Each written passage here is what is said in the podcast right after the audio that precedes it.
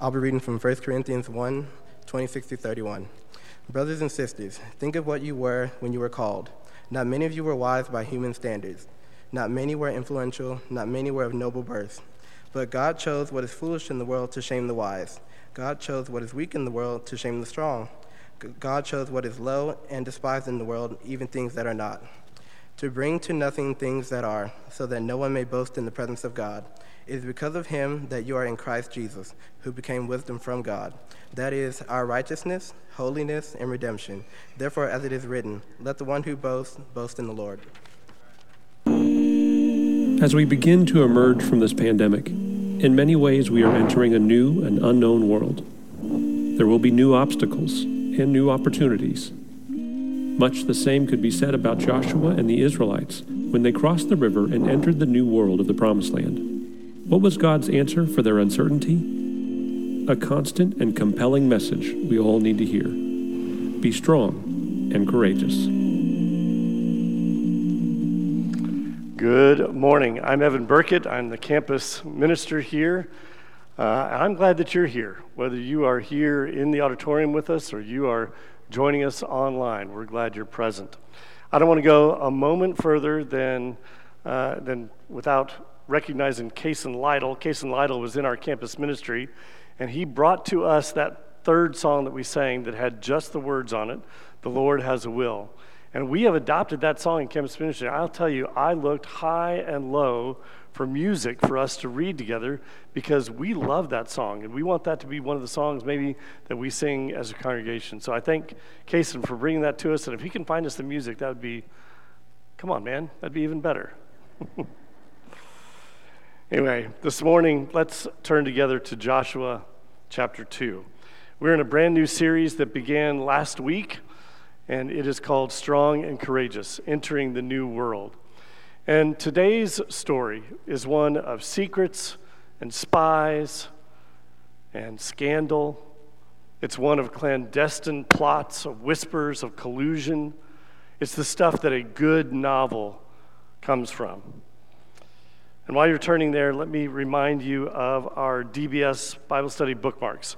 These are a great resource for us to look back at the text in our series and ask some good questions of ourselves and others. And it's a really simple, easy way to approach the Bible with other people, with your family, with your friends, with coworkers.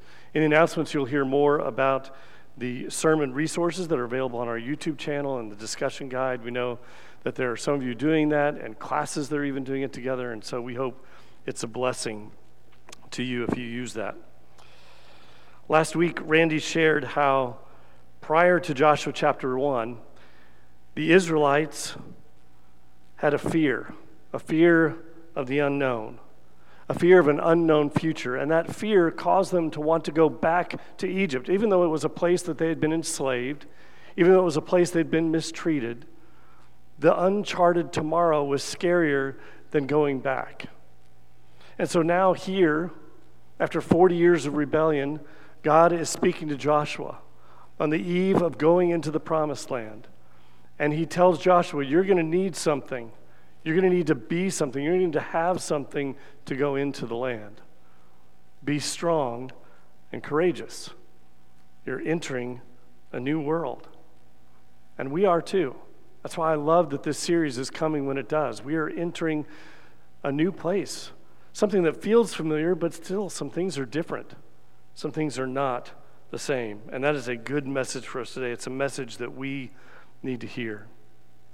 I believe God has another message for us today from Joshua chapter 2. Before we begin, let's pray together. God, we come to you this morning, and like the people of Israel, we need manna for today. We need our bread for today. We need today's word. And so, Father, we ask you to be with us, that our ears are ready to hear, that our eyes are open, our hearts are ready to listen. And Father, when we see ourselves in these stories and consider what you're doing in the world and, Father, what you're doing in us. As much as we've ever needed you, we need you now, Father. In the name of Jesus, we pray. Amen.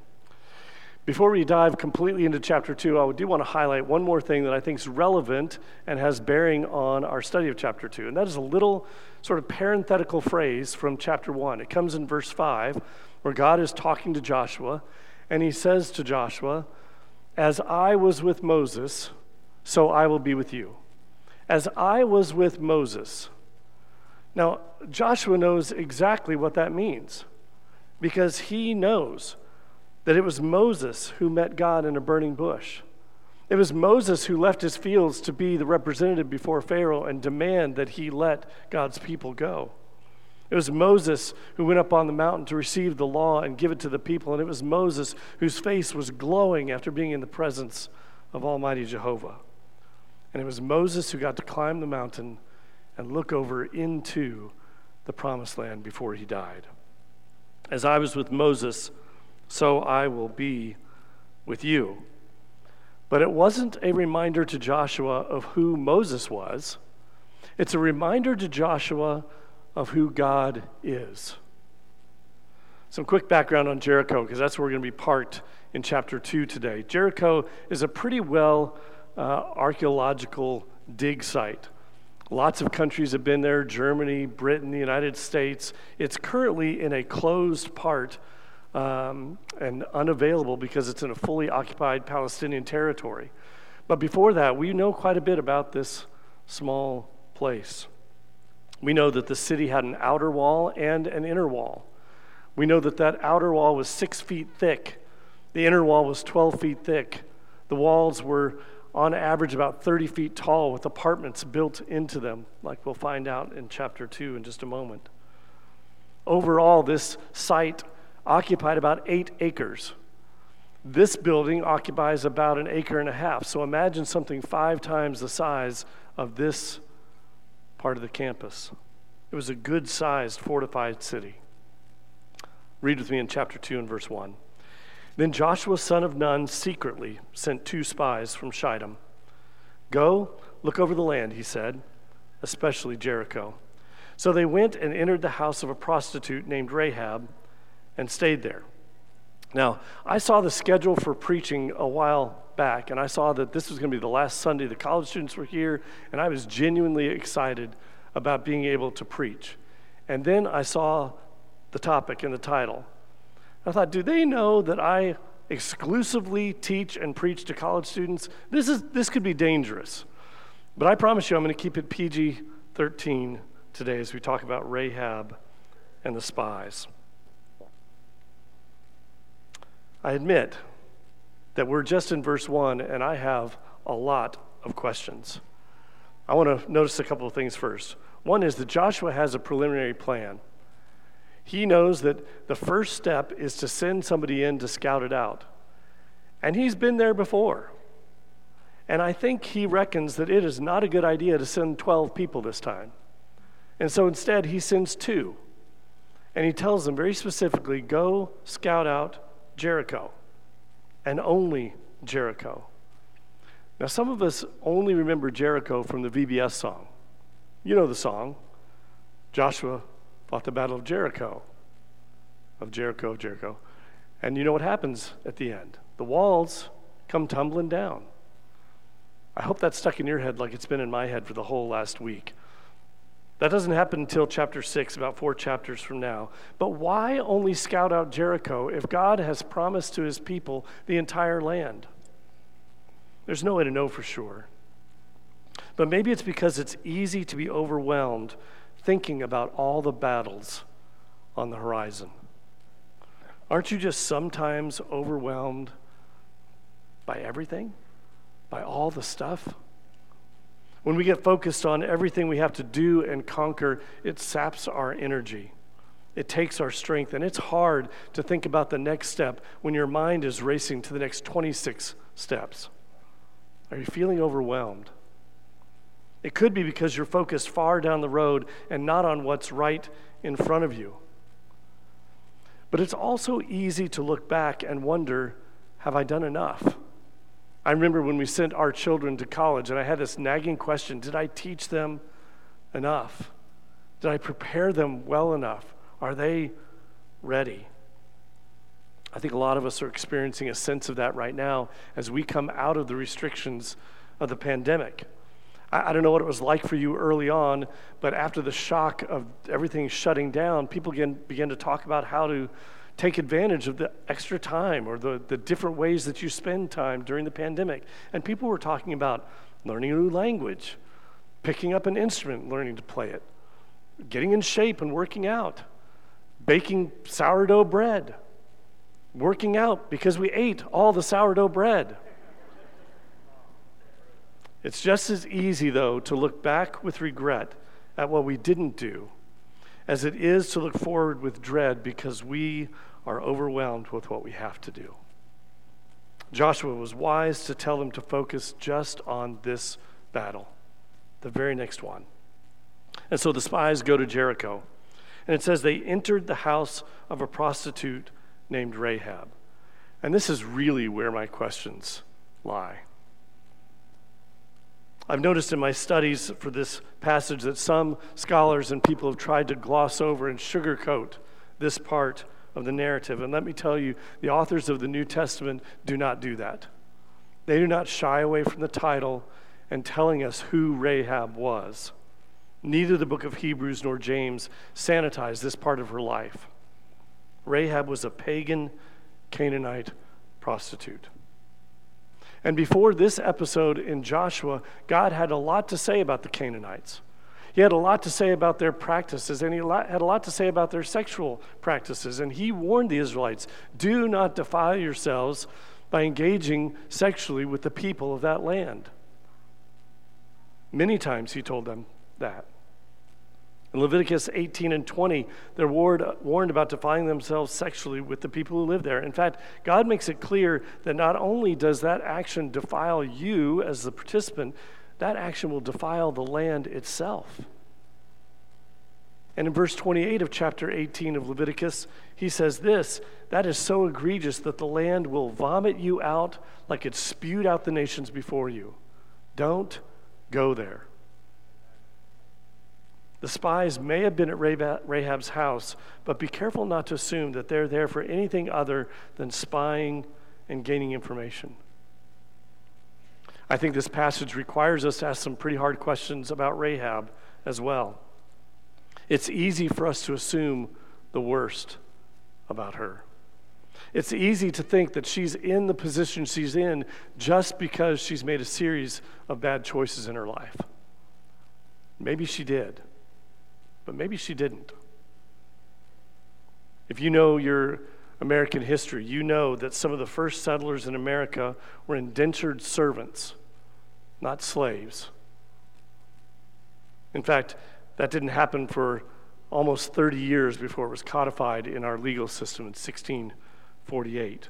And so before that, it was very common, or at least not uncommon, for someone who wanted to seek passage to the New World and couldn't afford it to indenture themselves to the captain or someone else who was going who could pay for them. And then they contractually worked for that person until they paid off their debt. But it was a contract, there was a release date. If you met these requirements, you were done. That's also true historically, especially in the ancient world for prostitution. Women could, in essence, indenture themselves to pay off financial debts, although it was much more common for the men in their life, the men in their family, to do that to them, to pay off their debts. Although it was tolerated, it was still an undignified, reviled choice. And the truth is, recently, some of us have found out through the news about the Atlanta massage parlor shootings that this still happens that there are women in this world who are sex trafficked and forced to pay off debts offering their bodies to strangers. It's not right. In Luke chapter 15, Jesus tells us three stories about being lost. He tells us about the lost coin, the lost sheep, and the lost son. And have you ever wondered how they were lost? The lost coin was lost by the actions of someone else. They didn't lose themselves. The sheep just wandered away, and the son willfully ran off. And isn't that how our lives unfold sometimes, too? There are some people who find themselves in places they never imagined because they're suffering the consequences of behavior and choices of someone else. Don't get me wrong, that person is still lost. That person still needs a Savior. That person needs God to rescue them. But the lost parables teach us that God never gives up on us. And neither should we give up on people who find themselves someplace we don't like, someplace we don't agree with, someplace that we don't approve. If we make these assumptions here, it's easy to keep Rahab at arm's length. It's easy to just put her in a box of, oh, she made some bad choices. That's really her fault.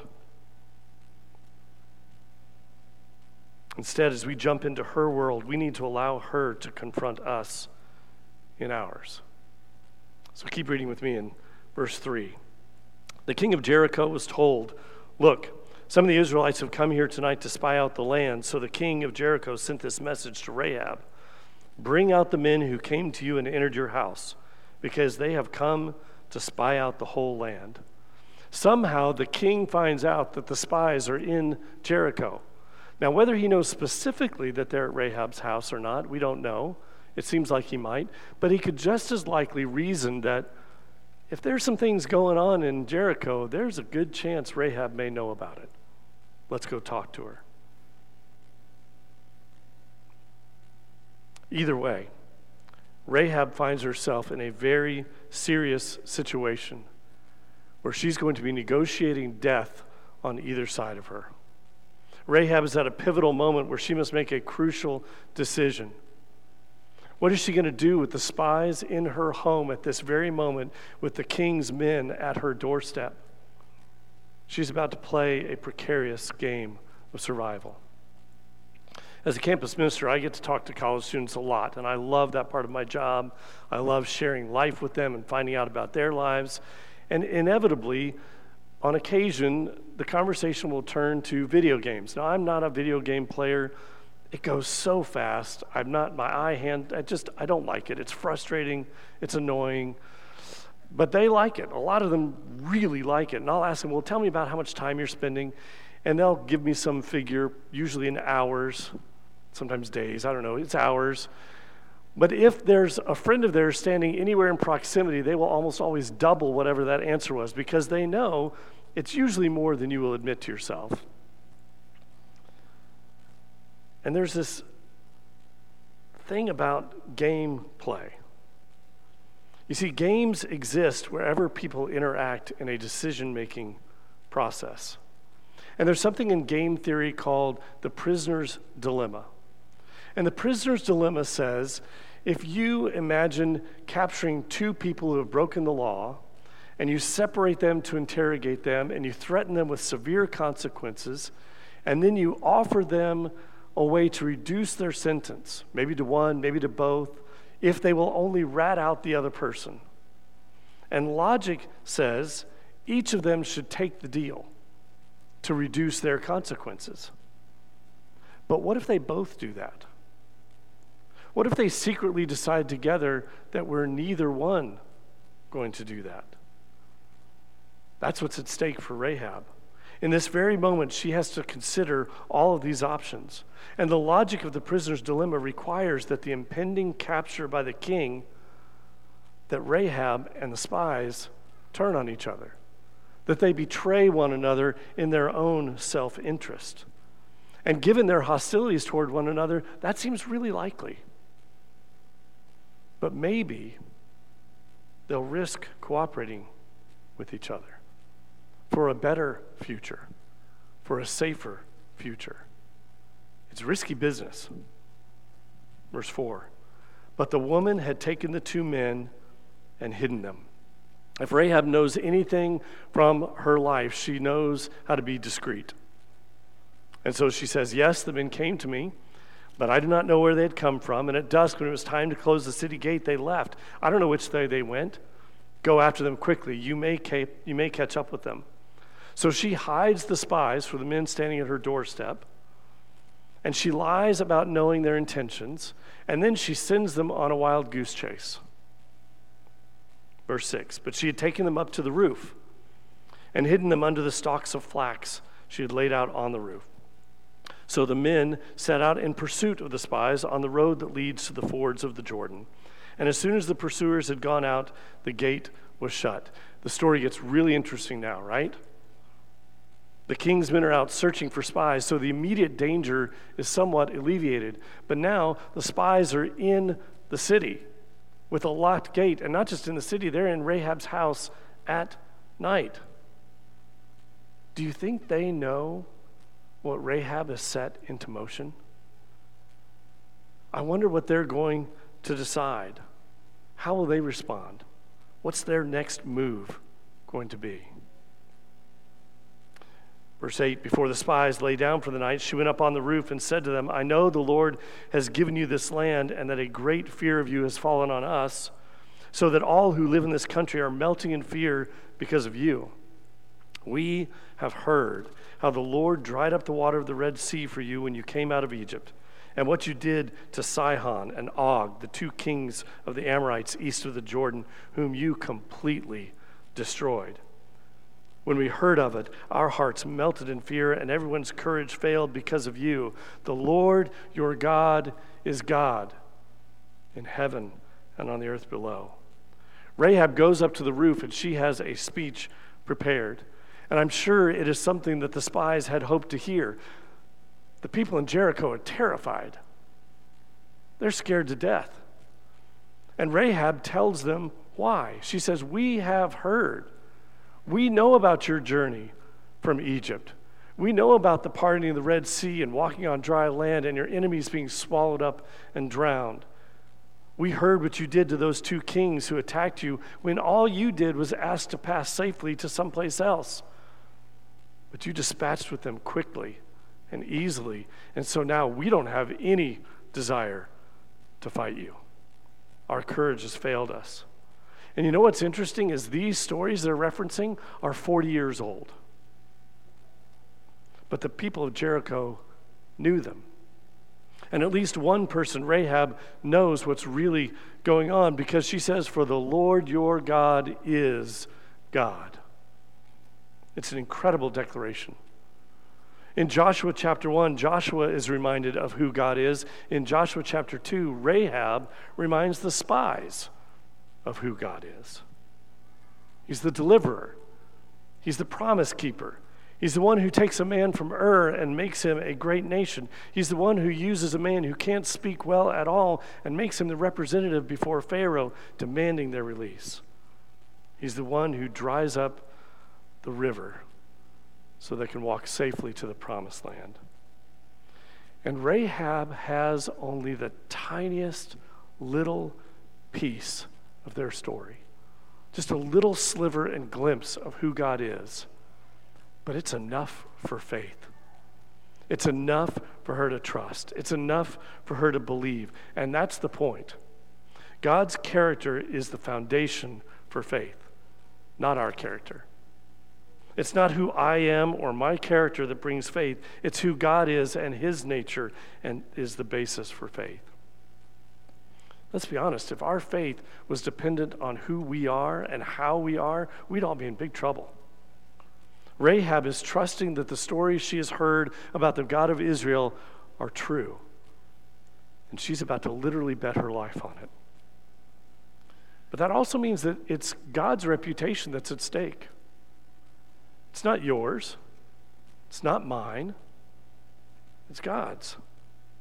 We don't act like that sometimes. We tend to spend a lot of time worrying about what other people think, justifying what we do, stressing about what people think about us, people whose opinions ultimately don't matter.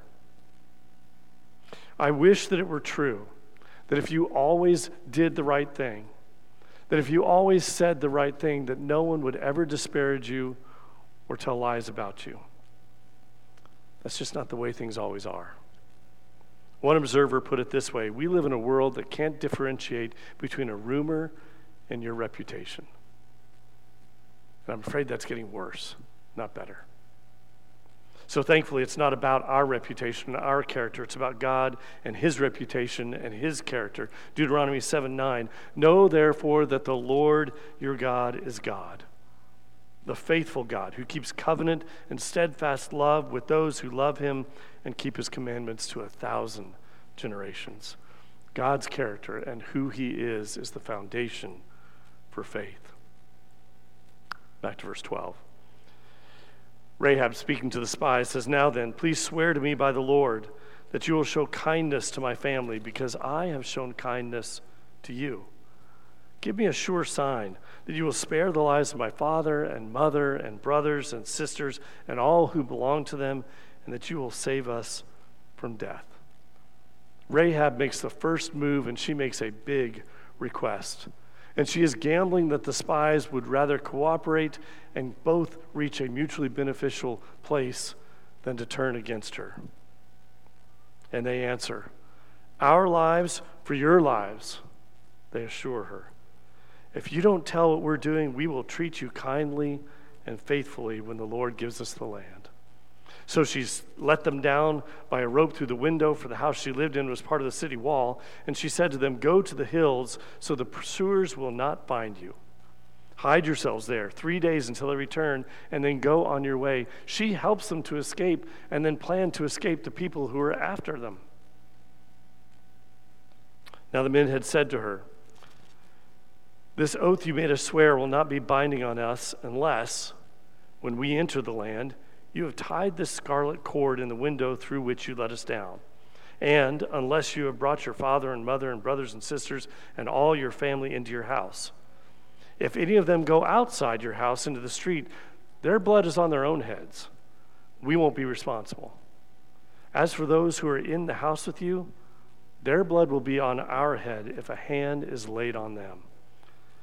But if you tell what we're doing, we will be released from the oath you made us swear.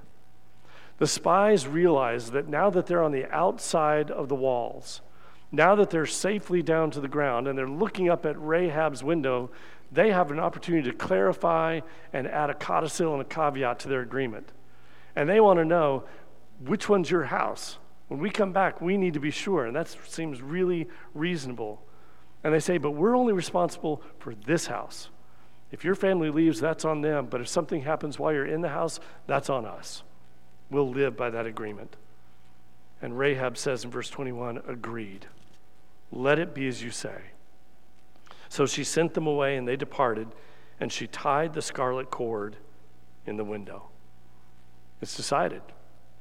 All they're doing now is waiting for the invasion. It's a remarkable story. And I think we see a couple of important truths in this story. God uses who he wants to use. God uses who he wants to use. He could have used anyone in Jericho that had any knowledge of the acts of God, but he chooses Rahab.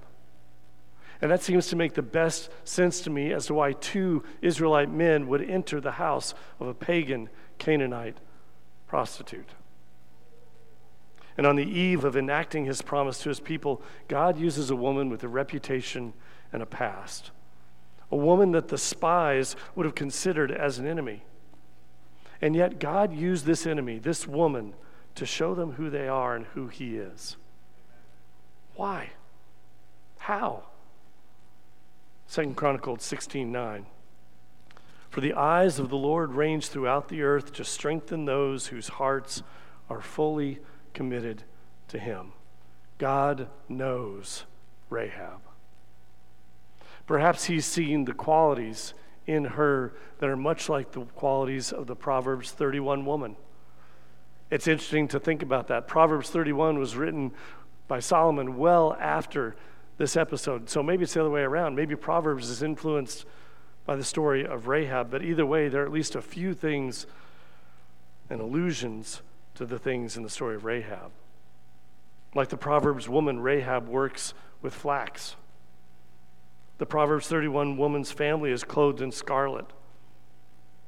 They offer protection and provision to those around them. They are wise and shrewd and clever. And Proverbs 31 ends with this characterization charm is deceptive, and beauty is fading.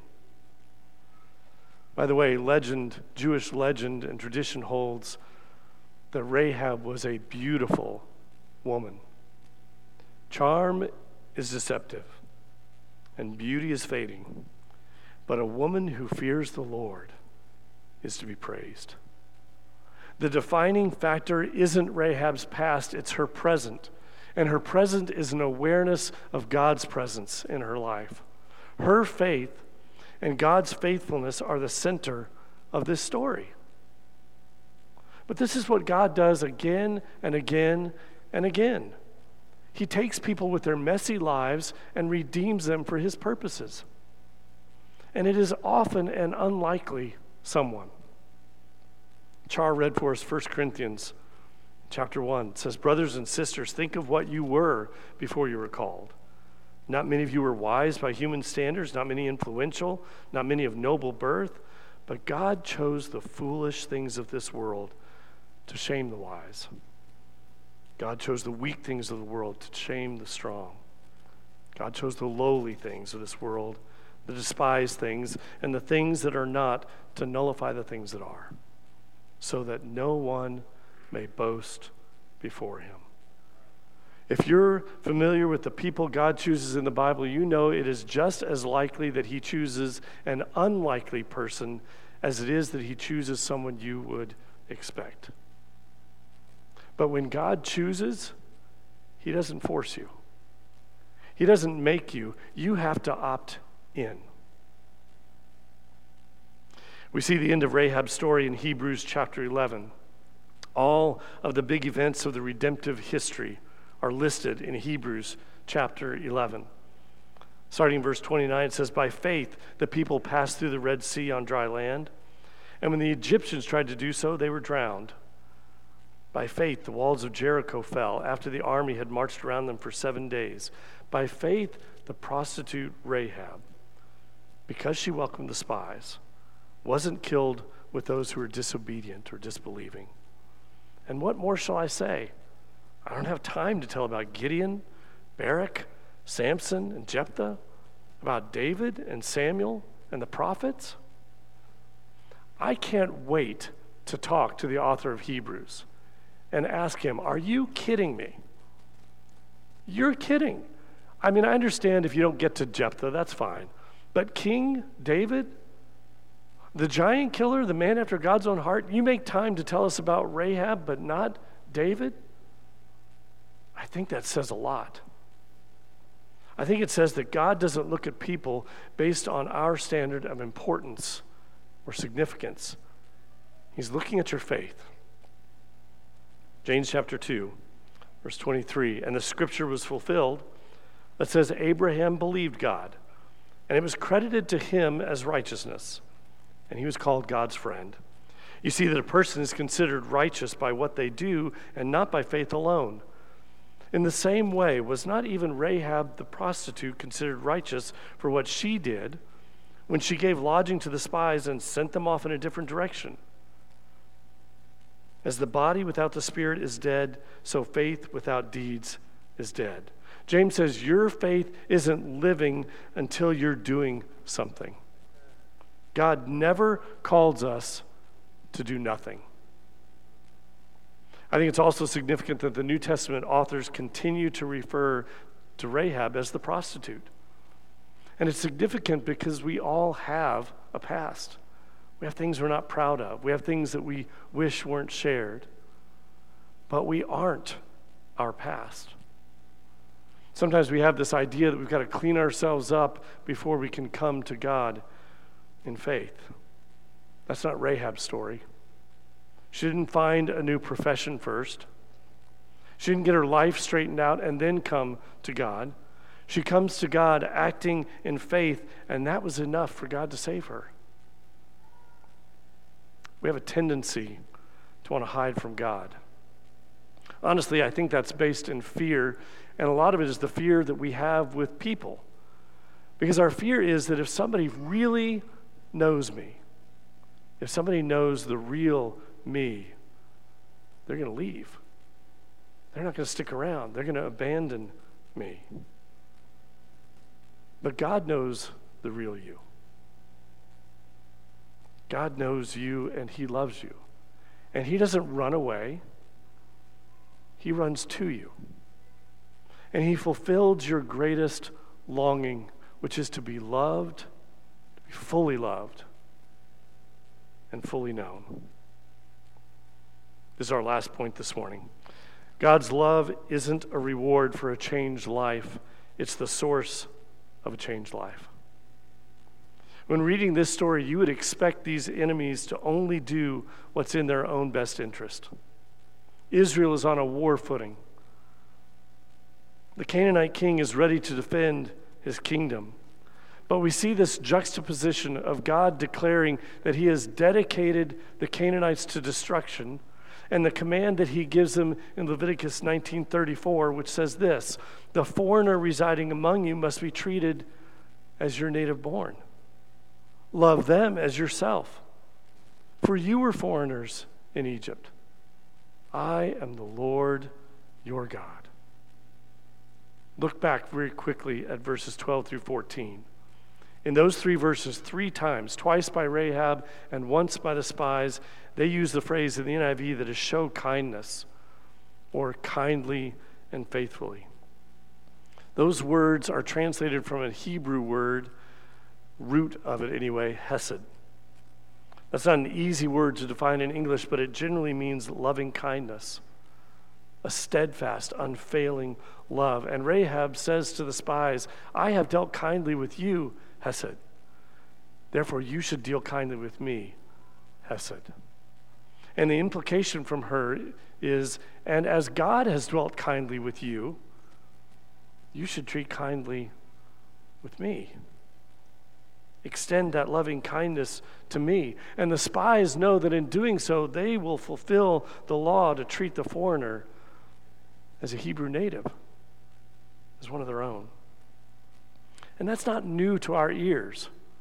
Jesus said we're to love our enemies. And he distilled the 600 commands and said it really comes down to these two love the Lord your God with all your heart, mind, soul, and strength, and love your neighbor. And on the night that he was betrayed, he said, I've got a new command for you love one another as I have loved you. People will know that you're with me when they see you love as I loved you. So maybe this morning, instead of asking, why did God choose Rahab, the better question is, why not Rahab? Why not the pagan Canaanite prostitute? And if the question is, why not Rahab, then the question is, why not you? Why not me? Jesus said, if we have faith even as small as a mustard seed, it's enough to move mountains. Do you have enough faith like Rahab to trust that God is who he says he is? To trust that God has done what he said he did, that God is powerful enough to keep his promises and do what he says he will do. If you have that much faith, you have enough faith to put your trust completely in him. And if you're ready this morning to submit your life to Christ, to be baptized into Him and start a brand new life, that's what God wants for you. You can begin a brand new life. And if you'd like the prayers of this church family, we've got a prayer page that you can go to. You can submit those and make them visible, and we can go and say, We're praying for you. You can keep them anonymous, and we can still go and say, We're praying for you. If you're here this morning, you can come down to the front, and our shepherds would love to pray with you this morning. Let's stand and sing together.